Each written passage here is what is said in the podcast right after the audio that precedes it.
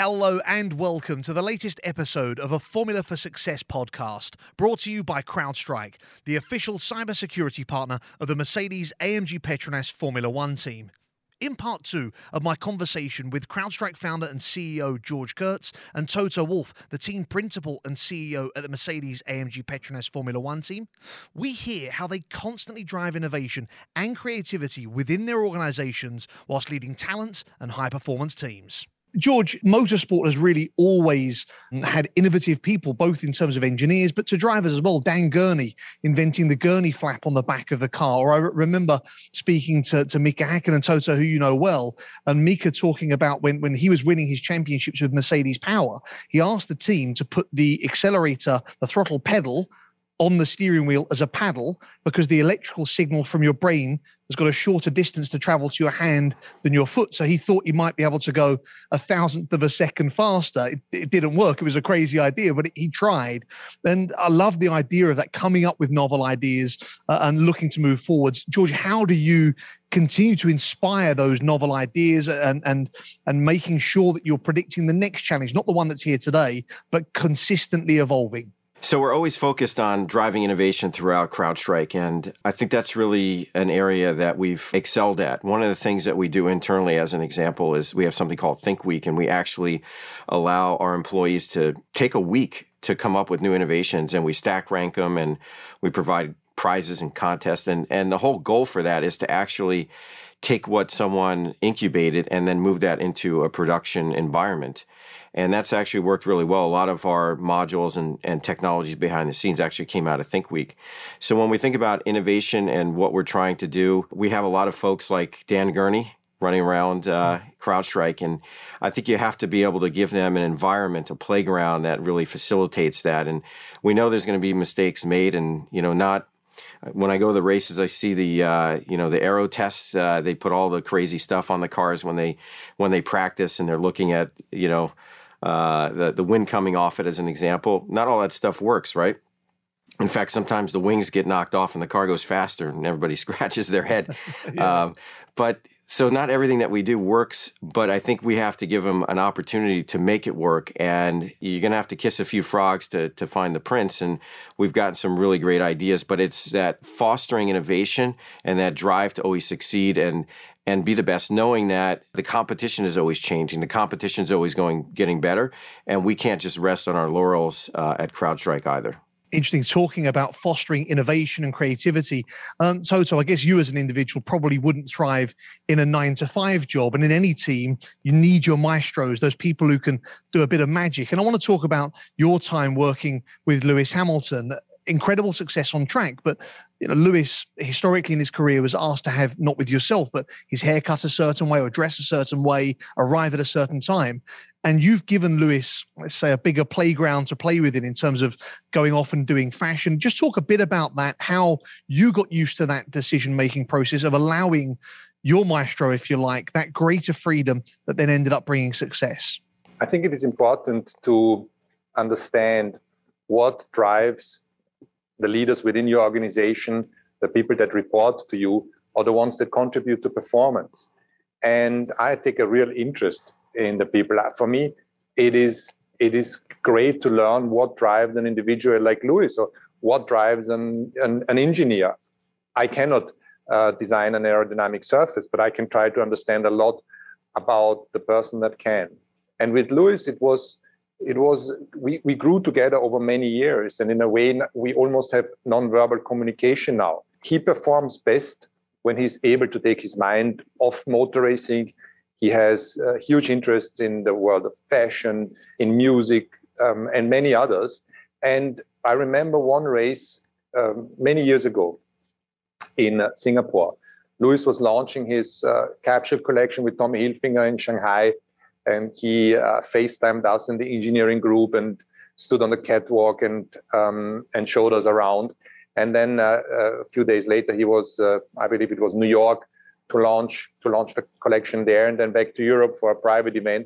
And he arrived in Singapore last minute Thursday night, which was okay with me because we discussed it. And I had all the media uh, criticizing him, criticizing myself to allow that. Niki Lauda, my my um, brother in crime, also said, "How can you how can you allow that? He needs to be here and concentrate himself. It's a different time zone." And uh, I said, "The deal that we have is performance, and that has always worked since 2014." And on Saturday, he just crushed everybody. It was the best qualifying lap that I have seen from him so far. It was almost a second faster than everybody else. And that continued on, on Sunday, and he just demolished the competition on Sunday. And to be honest, I've never heard anybody since criticizing whether Lewis had days off before the race because he's just an individual that exactly understands what adds to his performance and he will live his life accordingly. And I accept that. I remember that race so clearly, and it was a track that wasn't meant to be a Mercedes circuit. And I remember speaking to one of the engineers afterwards saying, looking at the data, the car physics, the physics of the car, it shouldn't be able to do that time around this track. And yet Lewis set that time. The stopwatch doesn't lie. It was an amazing moment.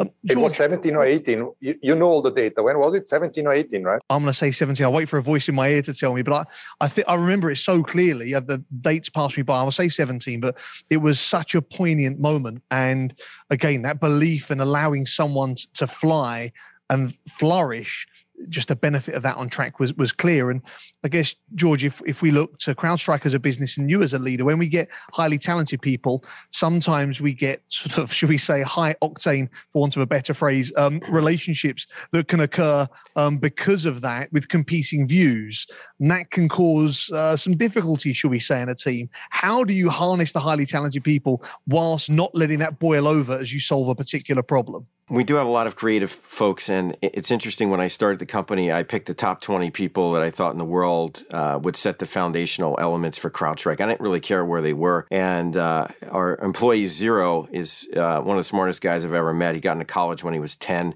Uh, he didn't go until he was 16, but he, one of those fellows, if you will. And so you do have a lot of creative folks and a lot of different views. And I think it's the different views that if you create an environment, it really fosters the, the best outcome. And, you know, I challenge the team to, to certain things. Like when we started the company, I said, you have to be able to install our software without a reboot. And everyone said, well, geez, you know, you install Adobe on a, on a PC, you have to reboot it. It's impossible to install a piece of security software that that can't be rebooted. And I said, we're never going to get the velocity we want unless we can do that. And it took them six months and like a couple patents, but they got it done. And it was all views that said, you can do it, you can't do it. We need to change this and change that. And we came to, we came to the right outcome. And I, I just, it can't be an echo chamber, right? You have to let people speak and you have to let the, the good ideas bubble to the surface. And if you give people the, the canvas to do that, I think you'll come out with fantastic technology uh, that works and that's really what I've tried to focus on, allow people that environment. George, I want to dial down a bit on Formula One. I understand the connection with CrowdStrike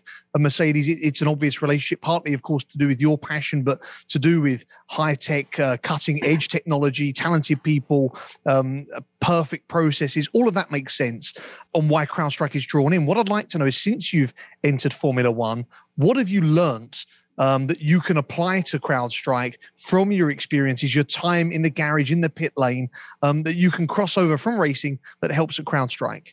Well, I think Danny, you're one of our best salespeople. So when you when you give up your job here, we've got a job for you. But uh, I think that really is one of the interesting things about Mercedes and the Formula One team is that when we show up to a race and we bring customers, everybody knows about CrowdStrike you know, you talk about CrowdStrike, you talk about the technology, you talk about the value propositions.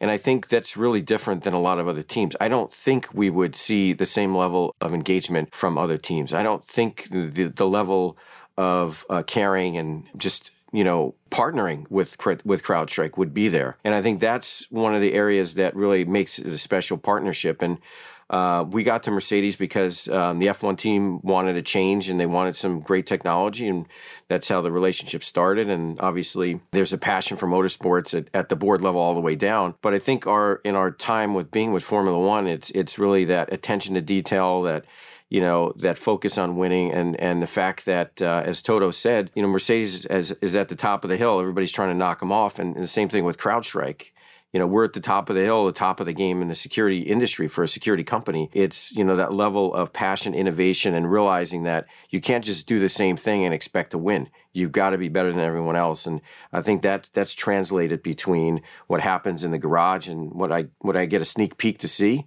uh, and what we need to do as a company. It, it's very similar, although it's totally two different you know areas.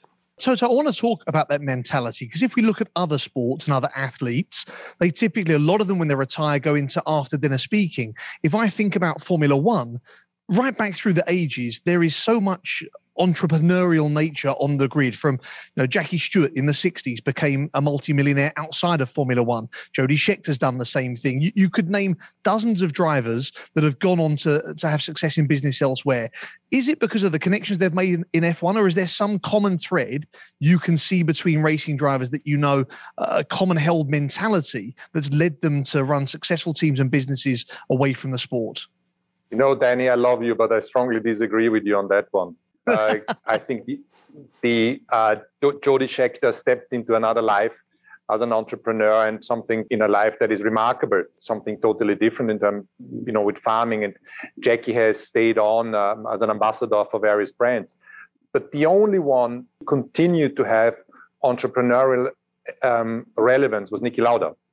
Yeah. Uh, Niki left the sport uh, to become an airliner and founded Lauda Air sold Lauda Air, um, went into a consultancy role with Ferrari, and from then on launched his, his next airline and did so very well. And then be, became a non executive chairman of Mercedes and shareholder of Mercedes with me. And he continued to be relevant until the end of his life and enjoyed. Uh, he said to me once that he enjoyed winning with the team more uh, than he did as a driver. So there's not many examples that you would say that had a second career after their motor racing career. But I believe that you shouldn't exclude that for the future. I think with the connectivity that we have today, you can be in any place of the world and can you can op- you can just run a startup and become global. And maybe that's changing for the future. But uh, for me, as an entrepreneurial role model, um, as a mentor, as a racing driver, as someone that has uh, defeated dying in a car, has shown huge stamina and resilience. It's only Niki Lauda. I can't really uh, back down on that one, Toto. So I'll back you with Niki on that. We can go into it another time. But I guess now we've seen th- this success. What I'd like to do now is look at how we, we maintain it. And that phrase, familiarity breeds contempt, and people looking for their next challenge. Toto, this new cost cap in Formula One, it, it, it's a challenge because those who are in a capitalist world and want bigger, better, faster, more, we can't just give them a, salary rise, I guess, because of, of, of, the nature of the cost cap. So, how do you make it a more rewarding place to work to make sure that you keep the, that talent and we don't lose it to another team? And I guess the same thing, the question to you, George, because the, the cybersecurity world, there's companies popping up all over the world. How do you maintain that core talent? I'll start with you on that, Toto. So, I think where Formula One needed to be protected from itself is that our costs continued to escalate. There is not a single year that they reduced and they, they, they reached unhealthy levels. And at that stage, um, we all came together with the regulator and with the commercial rights holder to come up with a system where operating on a cost cap. And that is no different than many of the successful sports league in the US have handled the situation. And for us as teams, it's uh, it's an opportunity now to become real businesses. We are limited to 10 franchises. That means there will be no more teams unless everybody agrees.